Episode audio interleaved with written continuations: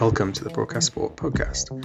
I'm senior reporter Max Miller, and this week I spoke to broadcaster and writer Nat Coombs, who's worked extensively in the N F L through his career and is currently the host of the Nat Coombs podcast about the N F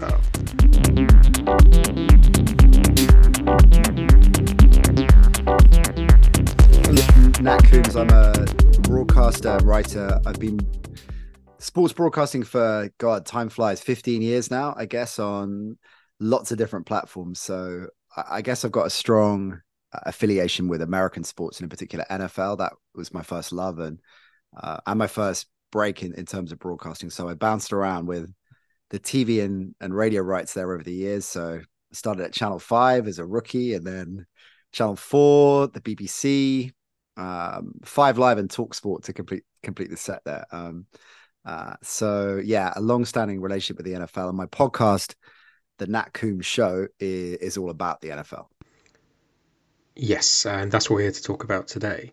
So everyone talks about the N F L growing and expanding in the U K, but through your podcast and other work, have you heard about new fans coming to the sport?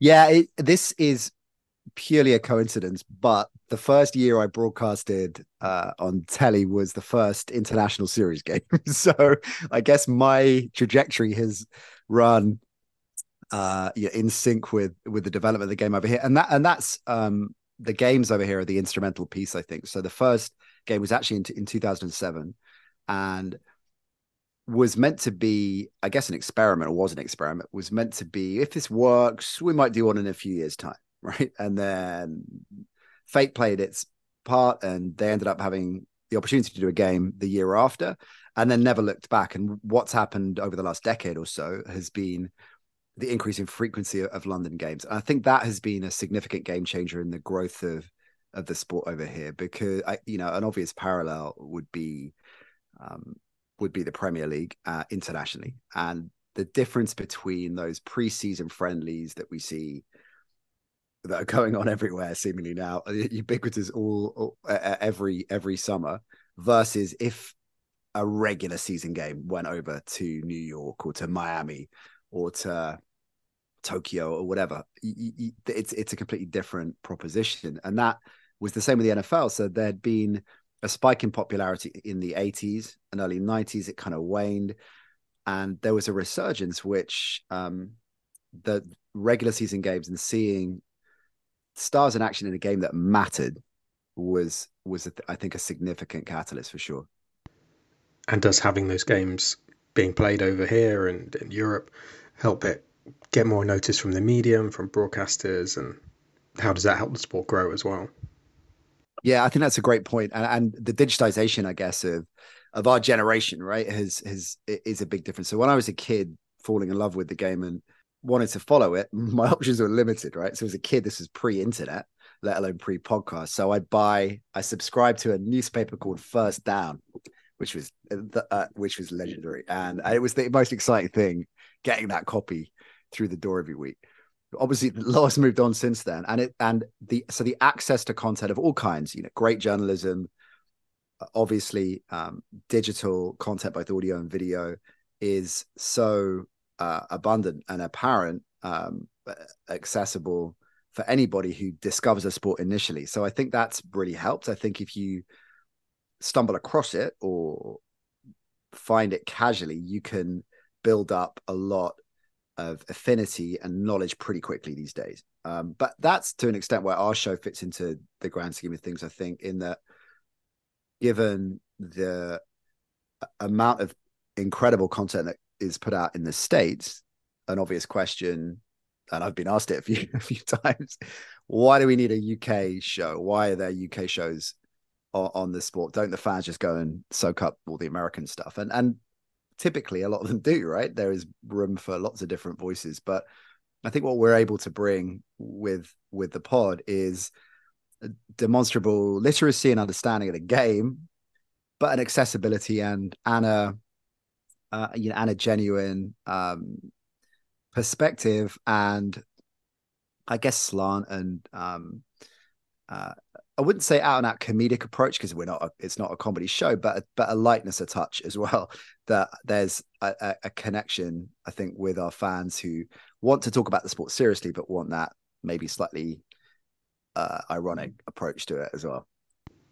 Yeah, I imagine it's like watching the Premier League and Monday Night Football here. It's very serious, but with the N F L, that situation is kind of switched over, and maybe humor's more important when you're not in the the domestic market. And I think it's also just we, one of the things I've always wanted to do with with my with my work is juxtapose and fuse pop culture with with sports. Uh, and you're not forced that issue, but I remember, and the, the you know the show I mentioned that I first cut my teeth on was on Channel Five, and then moved to Channel Four, was a late night. It was the Sunday night football game, so it'd be on, you know, in in in the wee small hours, and it was such a brilliant place to learn my craft, and also just to just to do work, because we would have this incredible game. Typically, the Sunday night football game is the is the supposed to be, anyway, the best game of the weekend, like the biggest the biggest draw. So the game would be great. There would be a real sense of community, which I think has fostered and grown over the years, and um and actually is also quite a significant part of the growth of the N F L in this country. There's a real sense that there's a there's a, a, a kind of tribe of fans that are quite you know supportive of each other, and it's quite a positive place a lot of the time. And you're watching it together. You're watching the games. That, um, Colin Murray was my predecessor on that show, and he was used to talk about uh, you know the sleeping baggers and where you're watching it, and and very much that we're up at two a.m. watching this game that we all love, and um and we can have real fun with that, because within an N F L broadcast, unlike football, there's a lot of time to fill. You know, there were a lot of commercial breaks, obviously, with the American broadcast. So you're back in, in studio or in vision quite a lot, and often very quickly, with little time to um, think about what you're going to do. And you're not always going to go to, let's analyze this and let's go to some V T. And we found with it, and Colin was quite instrumental, I think, in setting this precedent and, and creating this direction. And, and I guess I kind of carried the, the torch forwards. Um, Well, we would spin off and talk about pop culture stuff, and we m- would maybe consider, like, this head coach looks like a character from The Wire.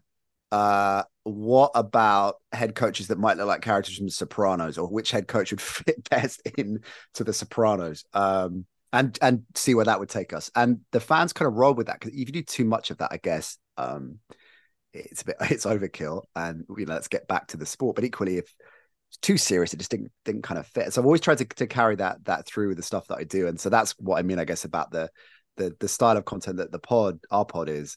We're still very much everything you need to know about the big stories, big takes, perspectives on what's going on, so it can get you up to speed on everything you need to know. But we'll have aim to have some fun with it as well. And that nicely brings me along to my next question. So, how do you go about balancing that coverage between appealing to someone who wants to hear about The Sopranos, but at the same time making someone who loves the N F L and loves the strategy and the tactics also wants to watch or listen at the same time? Well, I think the medium's quite significant there. I think a trap that some people can fall into with pod is, and and maybe um, because of the international element, almost overcompensating for, hey, well, we know a lot, and we, we want to show you how much we know. Uh, and if you break that down into into N F L, which uh, is is true, I think, these days a lot with football as well, there's a difference between talking about broad themes and storylines and still having substantial things to say about those, and X's and O's and tactics and strategy in detail, to a degree that might lose a lot of people. So we've got to find strike that balance. So if there is a fan that really understands, probably more than I do in many cases, uh, the detail of the game uh, to that degree, we got to keep those fans engaged with where we want to go without alienating a casual fan who might just have turned it on because of the London game and discovered our pod and wants to wants to learn more about it. And we don't want to lose them after three minutes because we're being way too Uh, way too serious and deep diving too much into into tactics. Also, I, I think this I learned this lesson, quite an important point um, from a, a brilliant journalist and broadcaster stateside who has a big following here as well. Greg Rosenthal is part of the Around the N F L crew, and he he's uh, an old friend of mine who who does our show a fair bit, and his his pod is brilliant. He's a brilliant journalist as well. And he said to me, I remember once, I'm not really an X's and O's guy. And then carried on talking. I think it was when he was on, it was either on the pod or a radio show. He said that and just carried on talking. I remember thinking, he's just openly been fine to say, I'm not a tactics guy. He's one of the top journalists in the game. And he's like, I'm not, I'm fine to, and I, you know, realized that that resonated a lot with me, that we be clear about what you are. Don't worry about having to overcompensate and prove all this, not all this specific type of, of knowledge. So I think that's kind of how we pitch it. Credible enough and enough insight for a really serious fan, but accessible enough for a casual fan. Of course. And building on that, how do you approach helping fans in the U K build a tie to a sport that takes place a continent away, especially with a sporting culture here that a lot of people just support their local football club? Yeah, that's a, that is a great point. Um, I th- I'm interested in how many fans that I've encountered, and I, I reckon I might be one of them, actually, in that I, I've got a team. I, I've always supported the Dolphins, and I just picked them when I was a kid. I'm a West Ham fan, and there are quite a lot of parallels. Like, I never, well, I, actually, I can't I can't use this line anymore. As a man, so they never win anything after our dominant European success. That is, it's different, but for most of the time, they never really win anything, uh, but play quite a cavalier style of football, and uh, and have a very rich, colorful history. Uh, uh, so they're kind of, I'm kind of drawn to them, and they've never won anything in my lifetime anyway, Miami. And and so I have a, obviously a real aff- affection for them, but I'm much more in love with the sport than I am the team. And I think a lot of fans over here would say that. They, most will have picked a team and will have an affinity with them. But I think certainly quite a few I've encountered, if you put them on the spot, they're more in love with a game than, than a team. So you're right. It's di- it is different. Um, the, the the obvious barrier to that real connection is you don't go and see them every week, or they're not. Uh, but then I suppose, given the way pricing is going in football, that's true with a lot of fans over here, right? You can't, can't get to games every week because it's just insanely expensive, but still uh, uh, on the broadcast side. So there's maybe a, a duality there, that you've got all of this access. You can listen to, you know, team specific content every day. You could listen to a radio station that just talks about, or pods that just talk about the Dolphins and programming every day if you want. So in that respect, you build up a, a strong affinity there. Um, that also is really interesting in terms of knowledge of specific teams. I was listening to this interview with one of the top commentators in the States, play-by-play guys in the States, who was saying, because they, he's doing stuff on a national and a, I guess, a macro level. So he's doing different teams every week. And to my point, I guess the broader storylines, he said that there are so many journalists and fans because of that now, who are obviously are keying in the athletic model, I guess, of keying in on very specific uh, cities and teams that have such a deep-seated knowledge of that team that um, the, the the whole terrain has changed from maybe twenty years ago, when a typical fan would, would of course, have beat reporting and um, in the States specific stuff about their team, but you wouldn't be able to find that about other teams. So you could find fan X who could build up a really deep knowledge of every other team in their division because of the access to all of this content that would way surpass this guy who is calling the game on N B C. uh, yeah, so it's, it's an interesting time in that respect, I think. Definitely. It's an interesting time in terms of the localization of content. And in terms of that, do you think, do you speak differently if you're talking to a U S audience than to a U K audience? And how so? It, yeah, it's a really interesting question, because I'd be careful to, you know, massive generalizations. That I mentioned the Around the N F L show. They, one of the reasons I think they've got such a big following here as well, but it's also massive in America, is because they are, are very funny. They're very, they're obviously very smart N F L journalists and, and analysts, and, um, but they're very funny with it as well. And they, they struck that balance too. Bill Simmons, who's somebody I've got a massive amount of respect for, is very, very balanced in terms of pop culture and, and insight, and informative and fun. And so there are plenty of shows in America that do it as well. We've just followed that lead, I suppose. I guess the difference there is just the, some of the pop cultural references, or some of the references full stop, that are just instinctive and intuitive to us to drop, that resonate with a, with a British audience, because most of our ninety-five percent of our audience is is is Britain, is, well, it's the U K and Ireland, right? So uh, five percent beyond, and actually America's the the next the next highest. But most of our audience is homegrown. So there are, you know, for example, there is um, an N F L head coach called Mike McCarthy. And you probably already guess where this is going. So we had Tom Deacon, the comedian, who's a regular on the show. We started talking about, well, how would Mick McCarthy coach in the N F L? And, uh, and you can imagine kind of where that went. And he did a very good Mick McCarthy impression. And uh, the style of football that Mick McCarthy would play would, in N F L terms, would absolutely replicate his his footballing philosophy. That kind of stuff, I think, is, is, is yeah, is quite distinctive to our, to our show. But then we wouldn't, um, you know, we, we don't kind of layer that on, as I say, all the time. It's not, it's not a mad half hour of, it's not a comedy show, but we can kind of go on those, on those tangents. So I think there's a lot of funny stuff in America as well, is what I'm trying to say. Yeah. We try and borrow that light touch, or, you know, echo that and influenced by it, but add a, add a, a British slant to it. Definitely. And looking at the broadcasting situation with N F L in the U K at the moment, it's obviously on Sky Sports, I T V, Channel five, and you can get Game Pass through DAZN. So across that very wide range of broadcasters, do you think there's anything that's missing for a U K audience at the moment?